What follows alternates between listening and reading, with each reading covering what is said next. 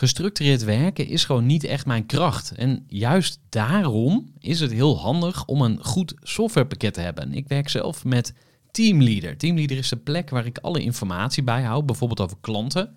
Waarin ik offertes maak en verstuur en die digitaal laat ondertekenen. Waarin ik facturen verstuur, waarin ik lijstjes bijhoud, waarin ik projecten kan managen, waarin ik standaard e-mails kan programmeren.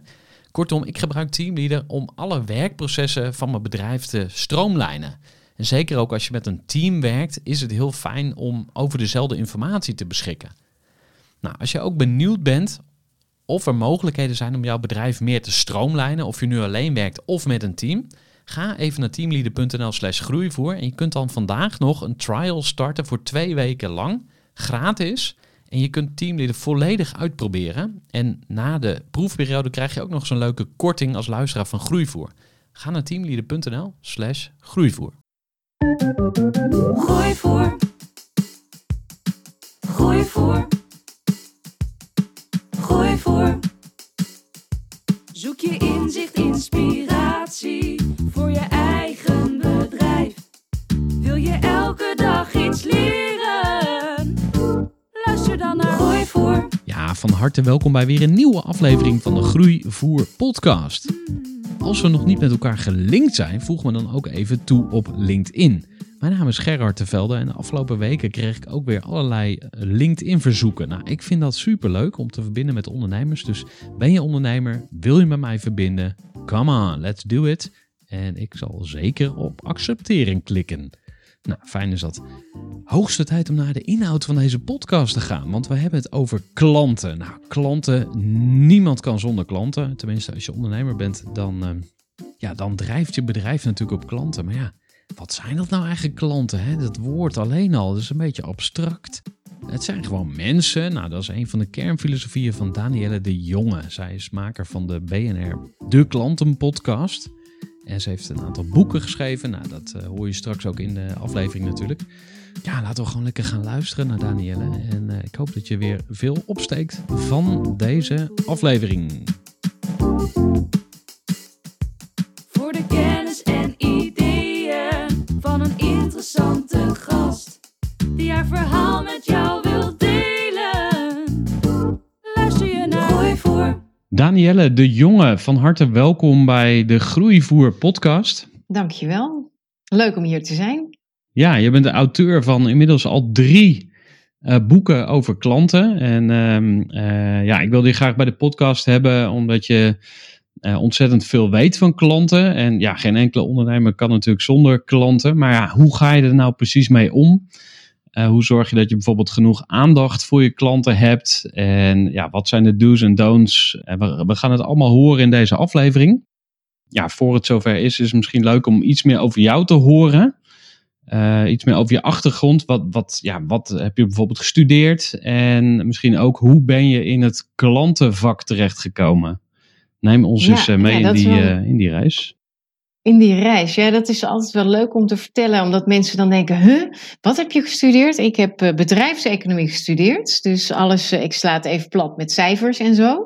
Toen had ik al vrij snel, nou niet vrij snel, maar in het derde jaar van mijn studie door, dat ik dacht: van, ja, ik geloof toch niet dat ik dit als werk wil doen. Dus ik ben na mijn studie ook uh, in een commerciële functie terechtgekomen, een soort combinatie binnendienst-buitendienstfunctie. Um, en wat dat vond ik leuker, dat met mensen en, en het creatieve wat er uh, aan vastzit. Dus daar, uh, daar triggerde ik heel erg op. Daar heb ik verschillende functies in gehad. Binnen de werving- en selectiebranche ook nog gewerkt. En daar werd het zaadje geplant voor trainingen. Want in die sector word je ontzettend veel getraind. Op gespreksvaardigheden, op, nou noem het allemaal maar op.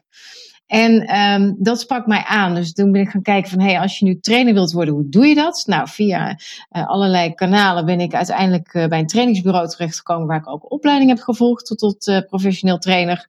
En toen dacht ik vrij snel, hmm, dit kan leuker, dit kan beter, niet met hele cursusmappen, maar we hebben het over 15 jaar geleden, hè, maar ik denk er is meer te halen dan twee dagen in een conferentiecentrum en dat is het dan.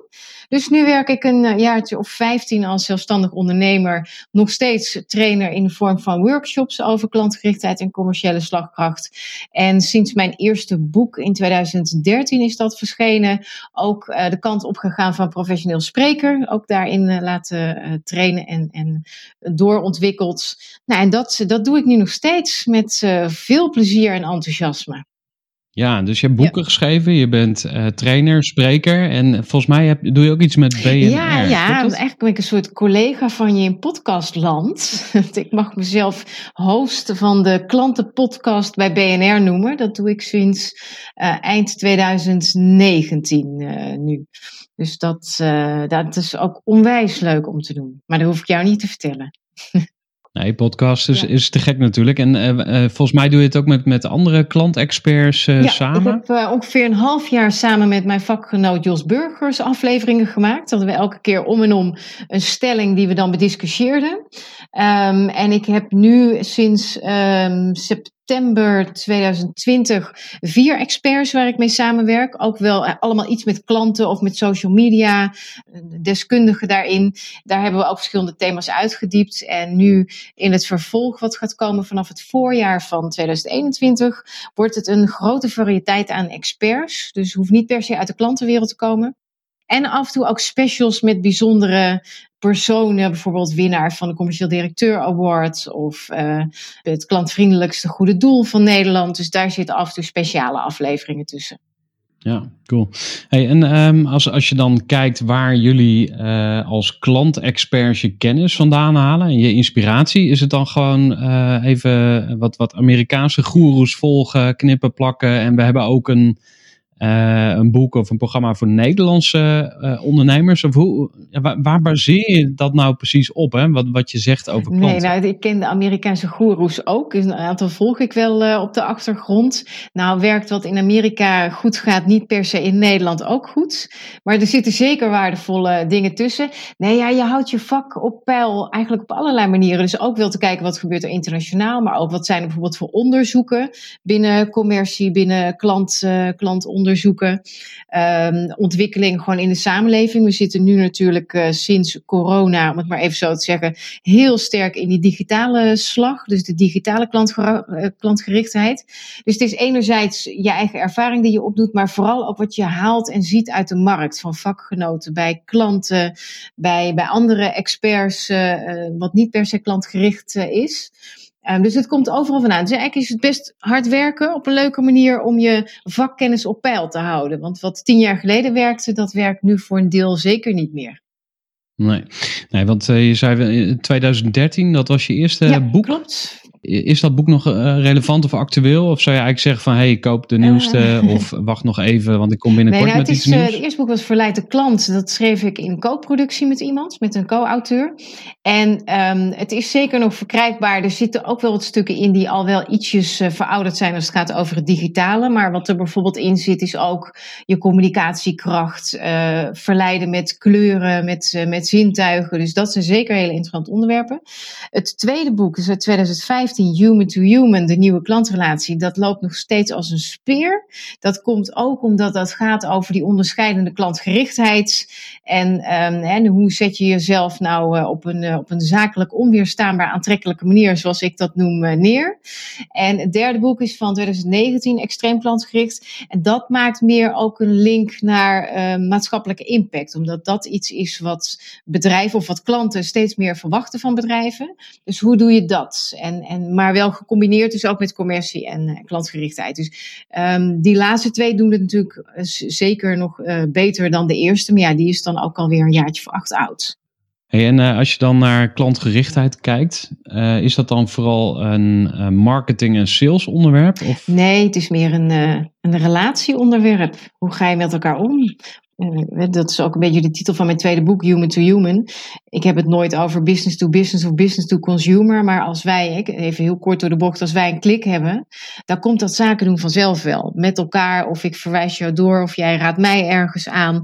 Dus het is niet zozeer marketing in de zin van mooie verhalen en, en knappe praatjes. De, verkooppraatjes zoals je ze uh, soms tegenkomt. Maar juist heel sterk het bouwen van de relatie en, en jezelf durven en kunnen zijn. En dat werkt veel beter dan allerlei technieken en kunstjes.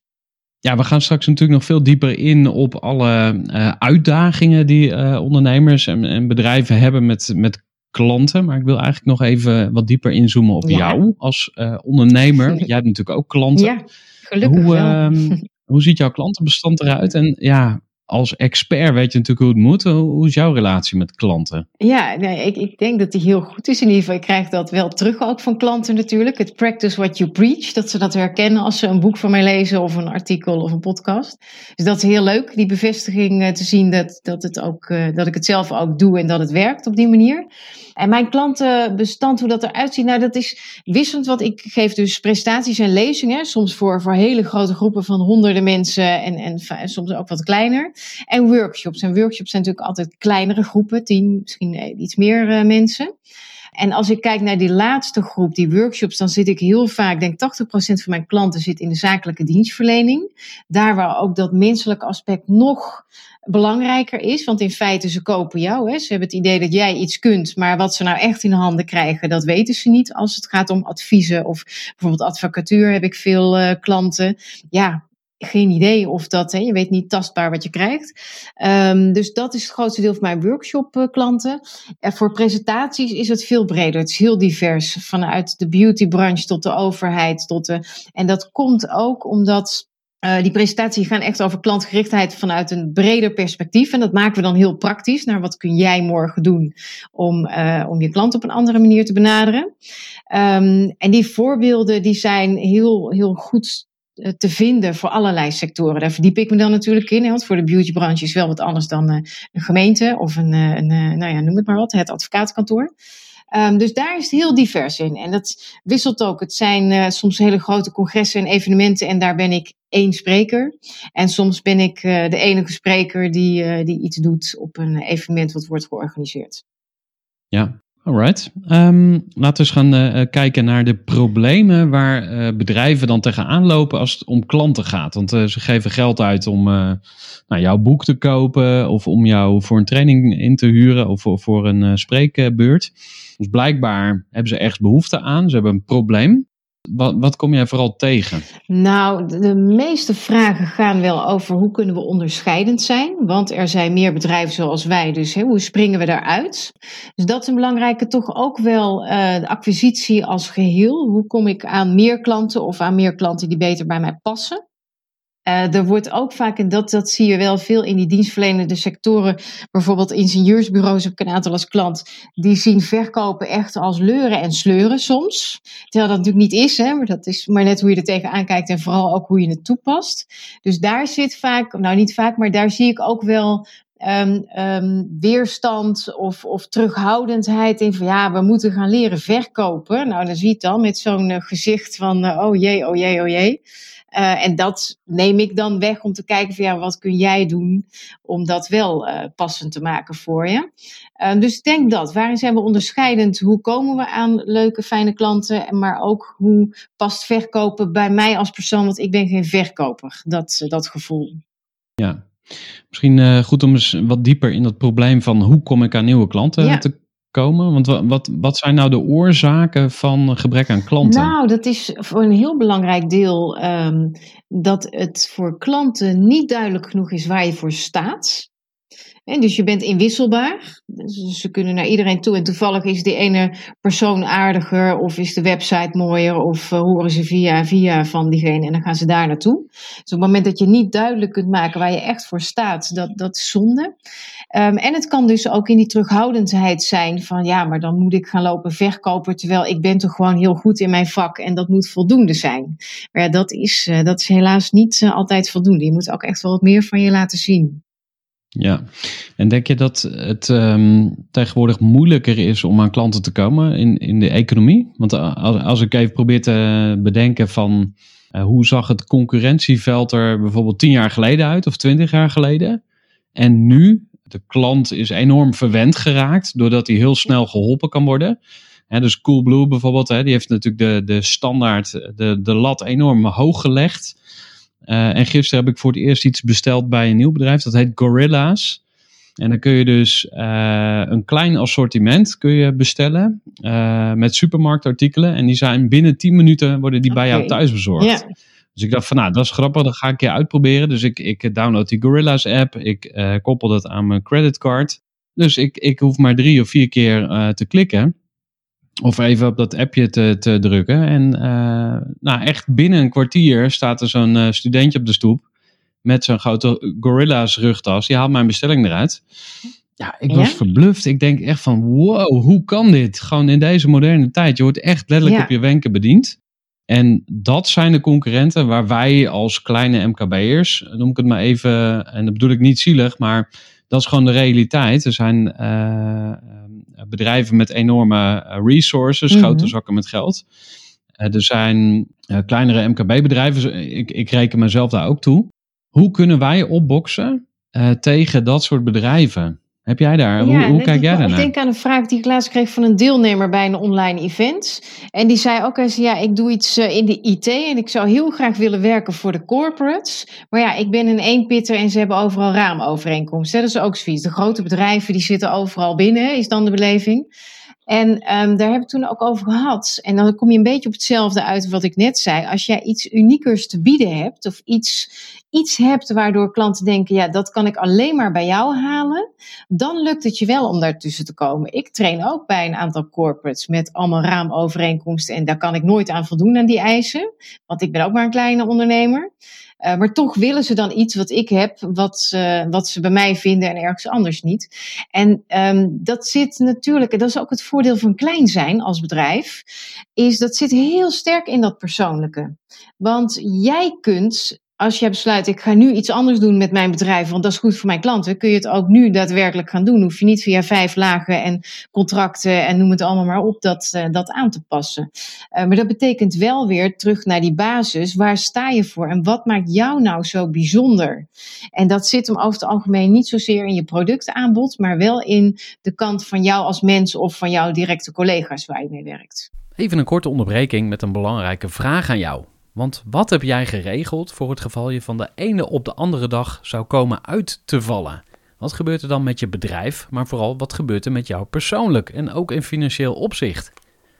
Samen met ASR voerde ik drie openhartige gesprekken over tegenslag en veerkracht. En dat deed ik met Saskia, Vincent en Pieter.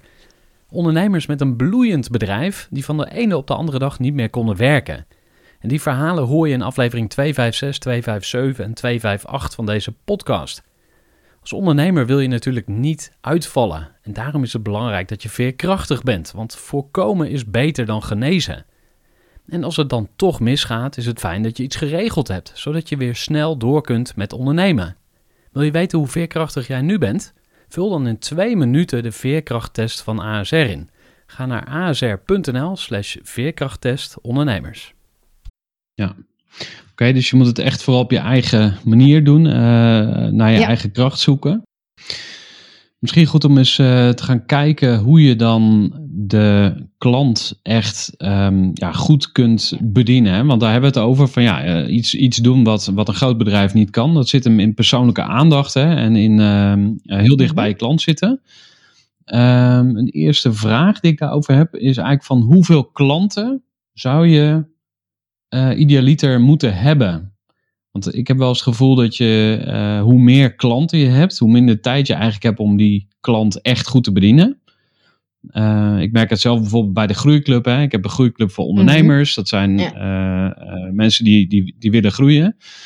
En we zitten nu ergens tussen de 50 en de 60 ondernemers of zo. En het lukt me nu al niet om die allemaal de aandacht te geven die ik ze zou willen geven. Het liefst zou ik ze allemaal persoonlijk opbellen, eh, regelmatig, en even vragen, hey, hoe gaat het nou echt met je?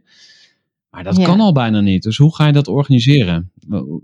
Ja, wat, wat zijn jouw tips daarbij? Of hoe, hoe zie je dat?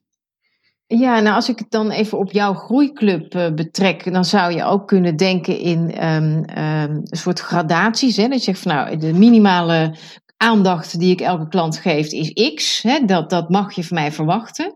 En je kunt wel voor jezelf, zeker met het aantal wat je nu hebt, hè, of stel dat het doorgroeit naar 100 eh, op een gegeven moment, die kun je nog wel één keer per jaar ook persoonlijk benaderen met een telefoontje of iets. Dat is te doen, twee per week, even, even grofweg eh, gesteld.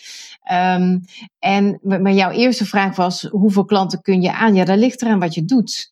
Als ik eh, een presentatie ergens geef, dat is soms een eenmalige opdracht. Hè? Dus als ik zeg, nou, ik hoef maar tien klanten, dan ben ik met tien avonden een presentatie geven, ben ik klaar. Dat is niet zoveel voor, eh, voor een bedrijf. Maar wat, wat ik wel, wat ik vaak ook doe, en ook voor mezelf heb ik dat, het is mijn netvliesdocument, zoals ik dat noem. En mijn, mijn tweede boek heb ik het over netvliesmanagement. En dat gaat letterlijk over hoe blijf je op het netvlies staan van jouw klant. Dat is een vorm van relatiebeheer. En wat ik, eh, dus, dus dat document maak ik wel eens met klanten ook. Nou, pak er gewoon Excel. Daar zet je jouw top 50 klanten in, ik noem maar wat. En dat, dat wisselt ook, dat is een dynamisch document. Maar maak hem eens één keer per half jaar met 50 klantnamen. Daarachter plak je vier kolommen van kwartaal 1, 2, 3 en 4. En dan zet je erin wat je in zo'n kwartaal hebt gedaan voor zo'n klant. Heb je iemand gebeld? Ben je gaan koffie drinken? Heb je een eh, berichtje doorgestuurd uh, via LinkedIn? Heb je hem geattendeerd uh, op iets via een, een WhatsApp-bericht? Nou, noem het allemaal maar op. Um, en dan zie je voor jezelf heel snel heb je inzichtelijk waar jouw, jouw manco ligt. Hè? Als jij maar 10 van je 50 klanten in een kwartaal hebt benaderd, hoe dan ook, al is het maar heel klein, dat is niet zoveel. Dus dan weet je, oké, ik moet daar dus wat meer aandacht aan besteden. En waar ik altijd op hamer, ook bij iedereen, ook in presentaties, is om je aandacht te agenderen. Dus om echt tijd te blokken in je agenda, elke week. Al is het maar een uurtje, jouw, jouw aandachtsuur, waarin je even een paar ansichtkaarten verstuurt. Of even nog eens iemand belt. Of toch nog kijkt van wat doet hij tegenwoordig op social media. En daar wat likes geeft. Of, of hè, op dat soort gemeende aandacht in ieder geval. Um, op het moment dat je dat niet doet, dan schiet het erbij in. Want de waan van de dag en we zijn als het mee zit allemaal druk. En dan is er weer ineens is het vrijdagmiddag en denk je, oh, ik had eigenlijk die deze week nog willen bellen en dat. En dus als je het niet blokt in je agenda, dan is dat ook wel een garantie voor uh, dat het geen groot succes is. Ja, en dan is het denk ik handig om iets te kiezen wat, uh, wat je makkelijk kan volhouden of zo. Of wat je tenminste, wat je zo, sowieso al, Ja. al, al doet. Ik zeg altijd, kies Ehm, vijf tot zeven dingen. En dan online en offline aandacht. Dus dat kan zijn af en toe een keer een appje sturen of een ingesproken berichtje. Eh, dat kan iets op social media zijn, een, eh, een telefoon, nou noem maar op. Maar vijf tot zeven dingen die jij leuk vindt. Ik hou van ansichtkaart sturen. Doe ik dus vaak. Maar een ander wordt daar helemaal simpel van. Dus die doet dat niet. Maar er zijn, er zijn echt tientallen manieren. Dus daar zitten echt wel vijf dingen tussen die bij je passen. Ja. ja, want anders wordt het een beetje de, de categorie goede voornemens. Hè? Je doet het een tijdje, je, je hebt de podcast Ja. geluisterd en je hoort van ja, ik moet persoonlijke kaarten gaan sturen. Nou, dan ga ik dat doen. En dan na drie weken denk ik alweer van ja, laat maar zitten. Veel te veel werk. Mijn handschrift is sowieso Nee. niet zo goed. Dat kan ook nog. Eh, dus dan kan je inderdaad beter een audio-appje sturen. Of even iemands LinkedIn-profiel checken en zeggen: hey, wat leuk, ik zag dat je dit of dat. En, eh, Ja. ehm, Dus kies wat bij je past. Ja, dat is dus- heel belangrijk. Ja. Ehm, misschien even terug naar, eh, naar problemen van eh, eh, ondernemers met Mhm. klanten. Want ik heb ook wel eens het gevoel dat sommige ondernemers een beetje blijven hangen bij de verkeerde klanten. Dus stel dat je eh, wil gaan groeien met je bedrijf. En je hebt nu klanten die bijvoorbeeld eh, gemiddeld, eh, stel je hebt een website ontwerpbureau en ehm, eh, je hebt nu klanten die gemiddeld 2000 euro uitgeven aan een website, maar je wil eigenlijk naar een next level groeien en daar heb je ook next level klanten bij nodig. Hoe maak je die transitie? Hoe, hoe, heb jij daar eh, tips voor of eh, ervaring mee hoe je eh, afscheid neemt van Ja, klanten? nou, op ik heb er ook zelf ervaring mee. Ehm, want ik begon dus als, als trainer, hè, 15 jaar geleden, met mijn eigen trainingen. En ehm, ik kan leuk schrijven. Had ik al, al eerder ontdekt. En op een gegeven moment verzandde ik erin dat bij klanten had ik een workshop of training gegeven. En oh, kun je ook eens meekijken naar onze acquisitiemail die we willen versturen? Of kun jij eens hè, deze pagina op de website, wat vind jij daarvan? Dan zei ik, nou, ik een beetje dit en dat. En dus ik, op een of andere manier is het mij overkomen, bewust dan wel onbewust, dat ik ook soms teksten ging aanpassen. En het werd meer en meer en meer. Dus ik was eigenlijk een halve tekstschrijver. En voor mij zelf klopte dat niet. Ik denk, ja, dit is eigenlijk helemaal niet mijn werk. Ik vind dat trainen heel leuk. Maar het wordt voor klanten ook heel onduidelijk van, ja, wat doet ze nou eigenlijk? Want ze kan en schrijven en een workshop. Dus, en toen heb ik um, op enig moment ook een hele harde knip gegeven en ongeveer 40% van mijn omzet dus afgekapt vanuit dat schrijven. Dat was heel spannend. Dat moet je natuurlijk ook kunnen. Hè? Dat, dat, je moet niet daarmee in financiële problemen komen. Um, maar dat gaf een enorme uh, rust en lucht in mijn, mijn hoofd alleen al. Uh, zodat ik me weer kon gaan richten op het echte werk. Wat ik natuurlijk wel gedaan heb, als je klanten afstoot, is wel belangrijk dat je ze nog wel helpt. Dus dat je niet zegt, nou ik doe het niet meer. Maar wel, ik doe het niet meer, maar ik heb iemand voor je die jou heel goed kan verder helpen. Dus het is heel spannend. Um, kijk, het, het, is natuurlijk heel eng als je klanten wil afstoten of een bepaalde deel van de markt niet meer wil bedienen, omdat je dat omzet gaat kosten. Hè? Dat, dat, dat moet je kunnen dragen, zei ik al. Tegelijkertijd, als je durft en als je het aan kunt, dan gaat het je zoveel brengen, waardoor je iets gaat doen wat veel beter bij je past. En dat straalt dan weer van je af. En nou ja, met alle positieve gevolgen van dien. Maar het is spannend, ja, snap ja. ik maar wel goed voor je. Groeivoer. Groeiclub.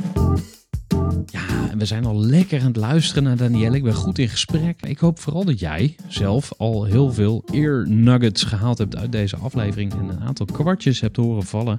Je denkt, ja, dat moet ik ook gaan doen. Of, uh, nou, daar ga ik toch eens een keer naar kijken of dat wel goed zit in mijn bedrijf.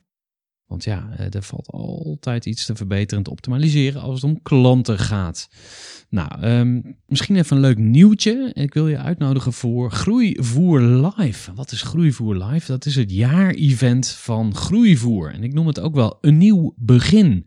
Want in januari 2022 organiseer ik een event voor 850 ondernemers. Nou, dat zijn er geen duizend, maar als je ze allemaal bij elkaar ziet, zijn het er toch wel heel erg veel.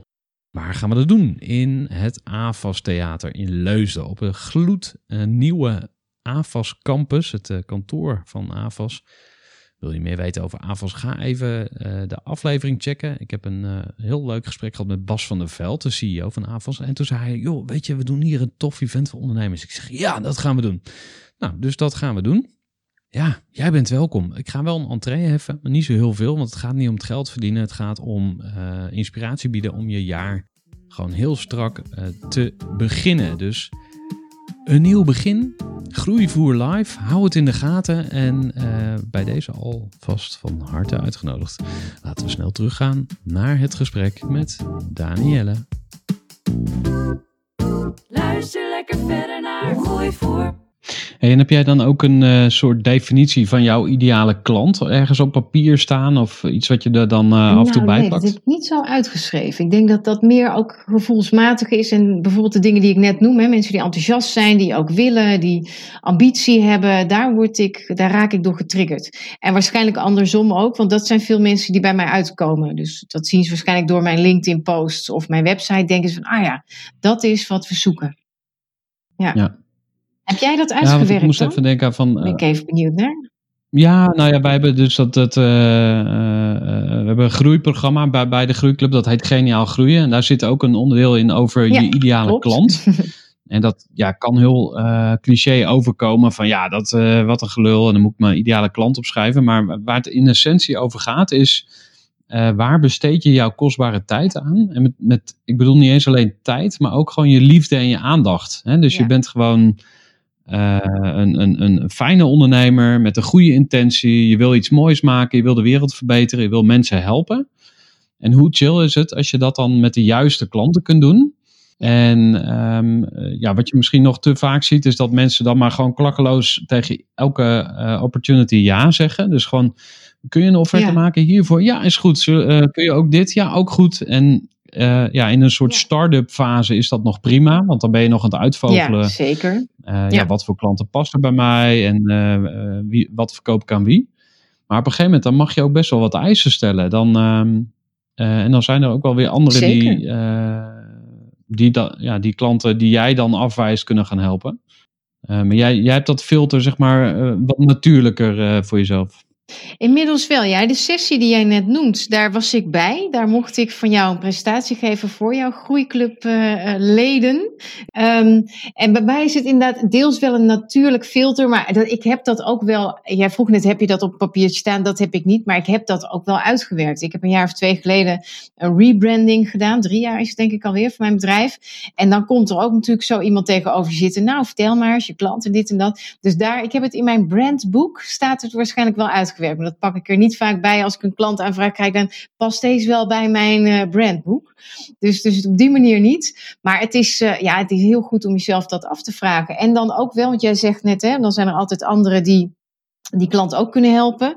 Waar ik altijd wel eh, heel erg op let is, ken ik dan niet iemand om ze naar door te verwijzen? Dat vind ik echt wel, een, dan help je toch. Alleen kun je het misschien niet zelf of wil je het niet zelf uitvoeren. Ja. De vraag, heb je eigenlijk wel nieuwe klanten nodig? Hè? Want dat, dat is heel vaak ook zo'n aanname die gedaan wordt van ja, ik heb nieuwe klanten nodig. Kan. Terwijl misschien als je dus klanten hebt die twee keer zoveel betalen, dan heb je maar de helft van die klanten nodig. Of, en dit is een beetje burgeriaans, eh, zou je kunnen zeggen. Hè? Dat, eh, Jo- Jos roept dat ook, van je zorgt dat je minder klanten hebt, dan, dan, dan verdien je misschien meer en je hoeft minder te werken. Ja, Ehm, maar ook de, mm, de winst per klant. Hè? Dus je kan ook zeggen van hé, hey, ik ga gewoon kijken wat ik met mijn bestaande klanten kan. eh, hoe ik hun veel meer waarde kan gaan leveren. Mhm. Maar dan moet je wel met je klanten gaan praten. En, en, dat, en, en dat schiet er misschien ook wel eens bij in. Of, of überhaupt het ook echt luisteren naar je klanten. Dus ik sleep er van alles Ja. bij. ja, ja. Eh, ja, maar hoe, ja. hoe kijk je daarnaar? Als iemand zegt ik wil meer Ja. klanten, Danielle, hoe moet dat? Zeg je dan van nou, dan moet je zo aanpakken? Of Nou, wat jij zegt komt altijd ter sprake is, oké, je kunt voor nieuwe klanten gaan of je kunt kijken wat kun je bij je bestaande klanten nog meer bereiken. Want dat is natuurlijk altijd makkelijker. Ze kennen je al, ze zijn als het goed is blij met je. Dus dat is zeker onderdeel van acquisitietrainingen. Hè? Want ook meer werk bij bestaande klanten is een vorm van acquisitie, zo zou je het kunnen zeggen. Meer werk via je bestaande klanten ook. Want je kunt wel heel erg de koude acquisitiekant opgaan, maar dat is redelijk, eh, nou ja, best wel koude acquisitie. Hè? Dus je maakt het jezelf makkelijk. Kijk, en het is niet verkeerd om je ook altijd te richten op nieuwe klanten. Want ook bestaande klanten gaan een keer weg of houden op te bestaan als bedrijf of, hè, of als het een bedrijf is. Ehm, dus oog houden voor nieuwe klanten is heel goed en heel belangrijk. Maar je alleen daarop liggen en je, eh, eh, richten en je bestaande klanten verwaarlozen, ja, dat is best onverstandig, zou je kunnen stellen. Misschien eh, goed om eens te gaan kijken naar eh, ondernemers die al wat verder zijn in de groei van hun bedrijf. Dus die misschien een ehm sales team hebben of eh account managers. Mhm. Of in ieder geval ehm, niet meer zelf heel veel met klanten bezig zijn. Want dat lijkt me echt een risico. Hè? Dus stel dat je gewoon zelf bij klanten zit, dan ga je natuurlijk als ondernemer tot het gaatje Ja. om, om die klant Mhm. goed te helpen. En dan komt er ineens, ja, ik gebruik clichés, ik weet het, maar eh, dan komt er een lullige accountmanager in een Volkswagen Polo en, en ineens eh, ben je die klant kwijt, want die krijgt niet meer die 9,5 die Ja. jij altijd leverde. Ja, dat is eng. Hoe ga je daar nou weer mee om? Ja, nou wat ik, eh, als ik workshops geef aan groepen accountmanagers of hè, mensen, dus adviseurs die bij de klant zitten, dan eis ik ook bijna dat de manager wel onderdeel is van zo'n traject. En hij hoeft echt niet in de zaal erbij te komen zitten, want dat, dat is soms niet fijn. Maar ik wil wel weten, hoe neem jij jouw eh, taak als rolmodel op je? Want kennelijk kan jij het heel goed en hè, heb jij misschien ook wel een binding met klanten, of, of had je die en door je functie nu wat minder, maar laat zien, vertellen. Ook een hele leuke opdracht is altijd: ga op zoek naar het goede verhaal. Dus dat ze praten met een leidinggevende of andere senior eh, mensen in een organisatie. A, wat zijn jouw positieve ervaringen, maar ook wat zijn je blunders en je bloopers? Wat, hè, waarschuw mij en met een lach is dat dan natuurlijk ook, want iedereen heeft blunders waarschijnlijk in, in klantgerichtheid. Um, en wat ik ook eh, heel erg waardeer van verschillende klanten bij mij, en dat zijn dan ook de managers uh, waar ik dan nu op doel, is dat een heel aantal van hen gaat gewoon soms lekker een middag één keer per maand op de werkvloer zitten en bellen. Gewoon de telefoon aannemen als klanten bellen en dan, ja, weet zo'n klant filmen, die krijgt ineens de, de leidinggever aan de telefoon. Maar die houdt heel sterk voeling met. En op het moment dat je dat doet, je laat zien wat, zijn, wat is jouw kracht, wat vind jij belangrijk, hè, jouw rolmodel pakt en ook laat zien dat je niet de baas bent die er alleen maar boven hangt, maar onderdeel bent van het team, dan krijg je wel dat mensen die energie mee oppikken. En aan de andere kant is het natuurlijk ook wat voor mensen haal je binnen. Als je de mensen binnenhaalt die alleen maar willen scoren, terwijl jij denkt, nee, we moeten voor de relatie, de relatie, dan gaat dat waarschijnlijk een keer wringen. Dus het is ook het type mens wat je aantrekt dan, uh, waar, je op naar, waar je naar gaat kijken. Ja. Wat bij mij eh, binnenkomt is eh, het verschil tussen uh, de echte sales-tijgers, zoals ja. ik ze meestal noem, die echt willen scoren en die ook graag gezien willen worden. Tenminste, ook nogmaals weer een beetje clichés misschien, maar aan de ene kant die echte ja, nieuwe klanten, mensen noem ik ze maar even. En aan de andere kant die uh, account managers meer het uh, op de tent passen, uh, wat braver, wat minder. Die roepen ook altijd van: ik ben niet commercieel, waarmee ze bedoelen: ik, ik heb een hekel aan koud bellen, mm -hmm. maar ja, wie heeft dat niet?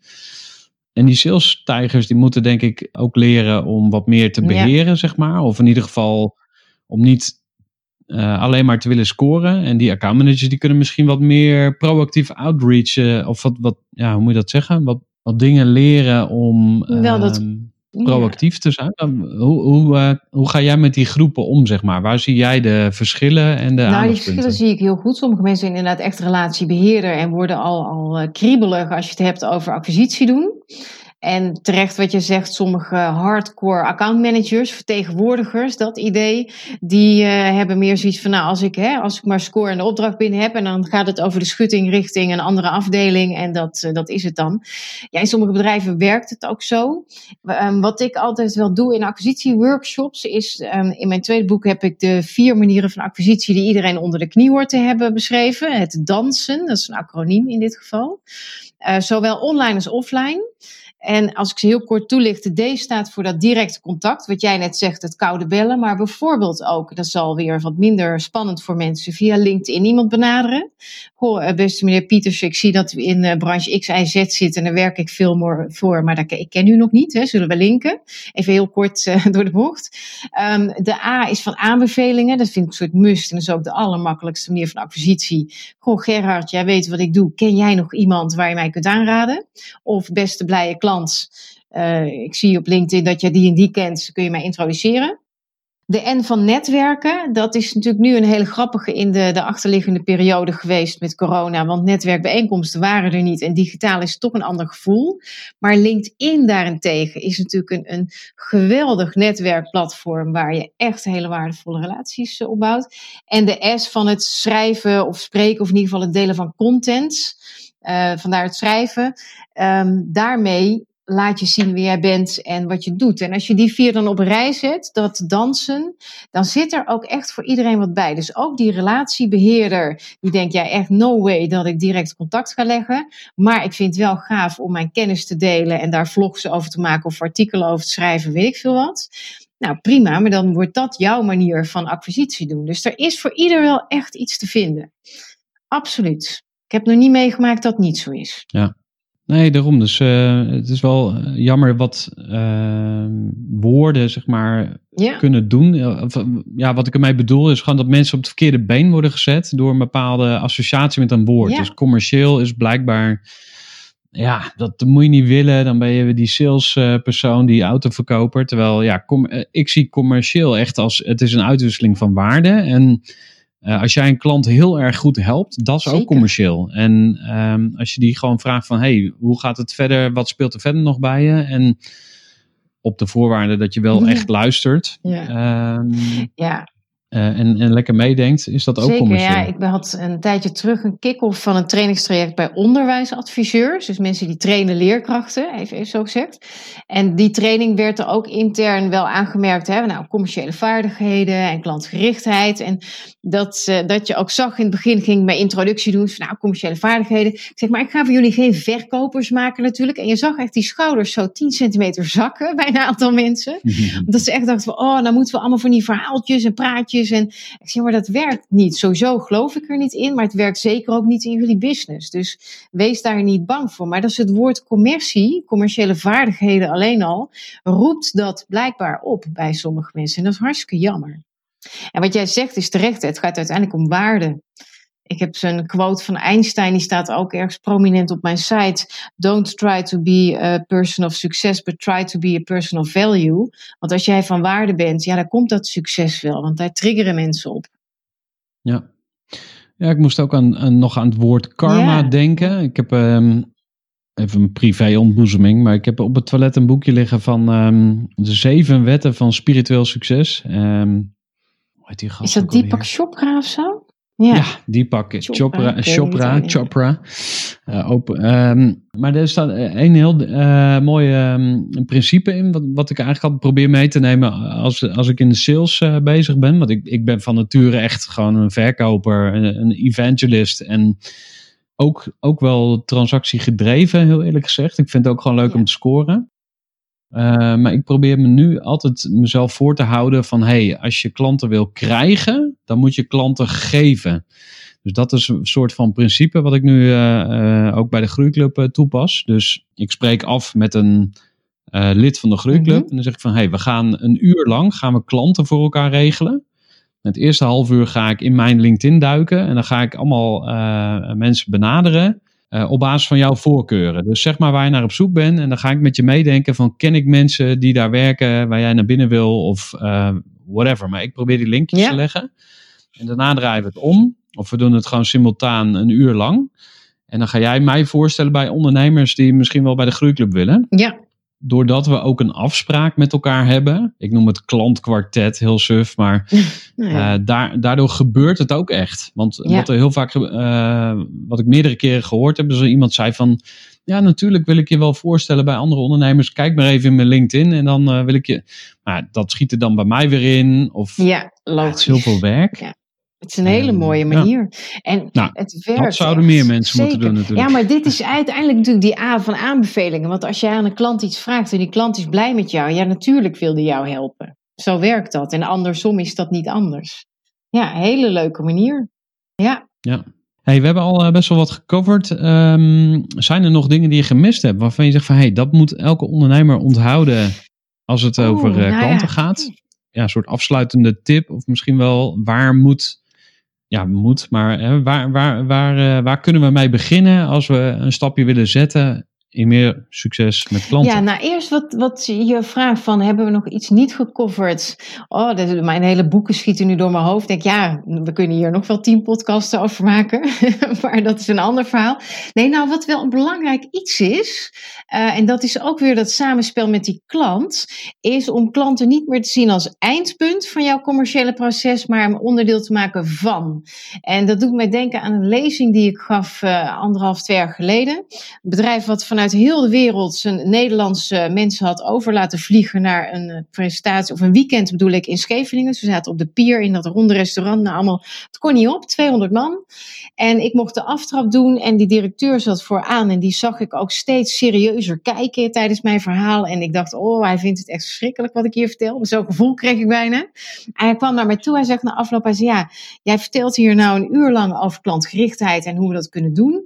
Hij zegt, en ja, je zegt ook van, hè, vraag aan je klanten wat ze belangrijk vinden. We zitten hier met 200 man, maar we hebben niet één klant gevraagd om met ons mee te komen denken.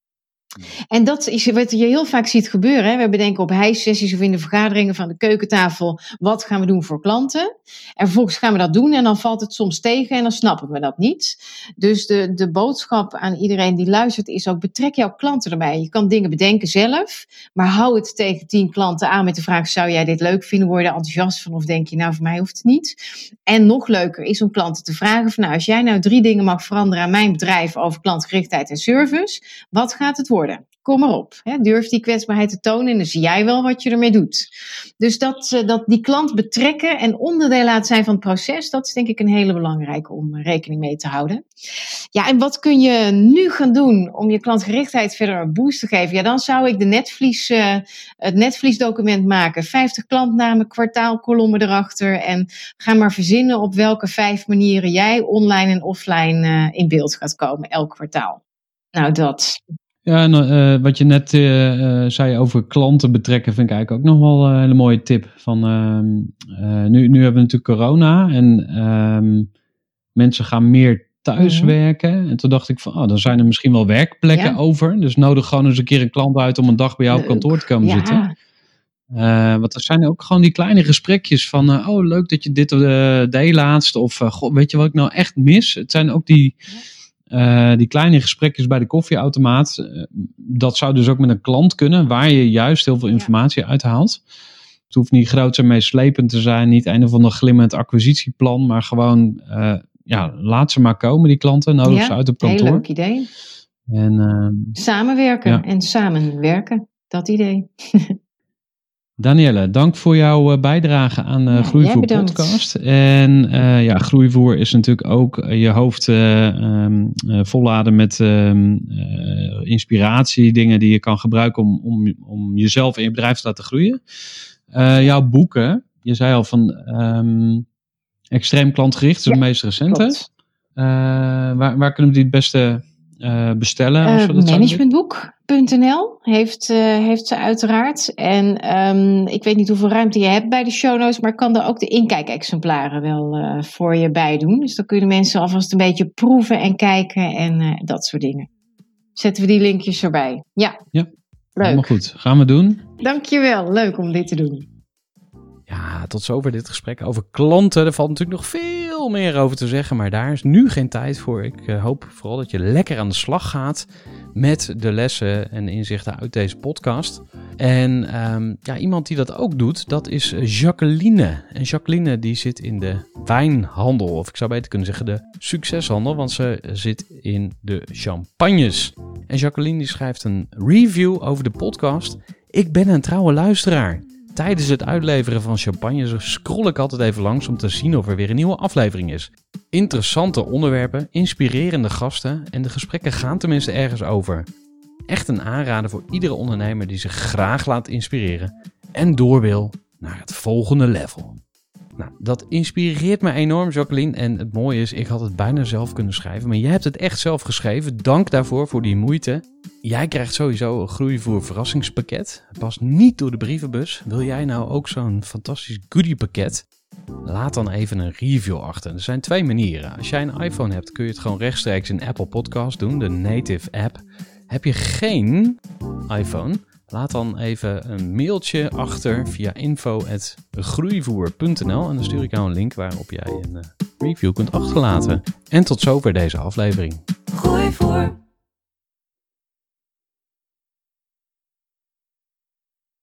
Gestructureerd werken is gewoon niet echt mijn kracht. En juist daarom is het heel handig om een goed softwarepakket te hebben. Ik werk zelf met Teamleader. Teamleader is de plek waar ik alle informatie bijhoud, bijvoorbeeld over klanten waarin ik offertes maak en verstuur en die digitaal laat ondertekenen, waarin ik facturen verstuur, waarin ik lijstjes bijhoud, waarin ik projecten kan managen, waarin ik standaard e-mails kan programmeren.